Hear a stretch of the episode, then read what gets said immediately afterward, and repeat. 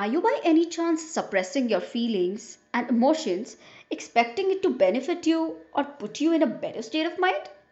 Well, you're wrong then. For example, we are volcanoes and our emotions is the lava. So in volcanoes, the lava can fill up until a certain point. It's same with us. We can suppress our emotions until a certain level, after which we burst out like volcanoes in the form of negative outbursts, frustration, anger, and so on. So, what are the solutions? What can we do about it? How can we deal with it? First and foremost, do not avoid or ignore what you're feeling or what you're going through. In other words, do not run away from what you're feeling.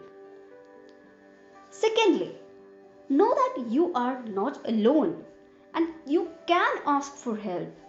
You can talk it out to anyone whom you are comfortable with. And you also have an option of seeking help from mental health professionals like me. And we will help you be emotionally intelligent and think rationally. Hi, hello, namaste. I am Ritu Hirani, founder at Shine Space. I am a passionate life coach and can help you live a better life. Let's heal, grow, and evolve in this journey with me.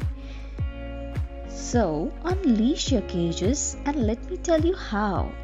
कुछ बातों का मतलब कुछ मतलब की बातें क्या मतलब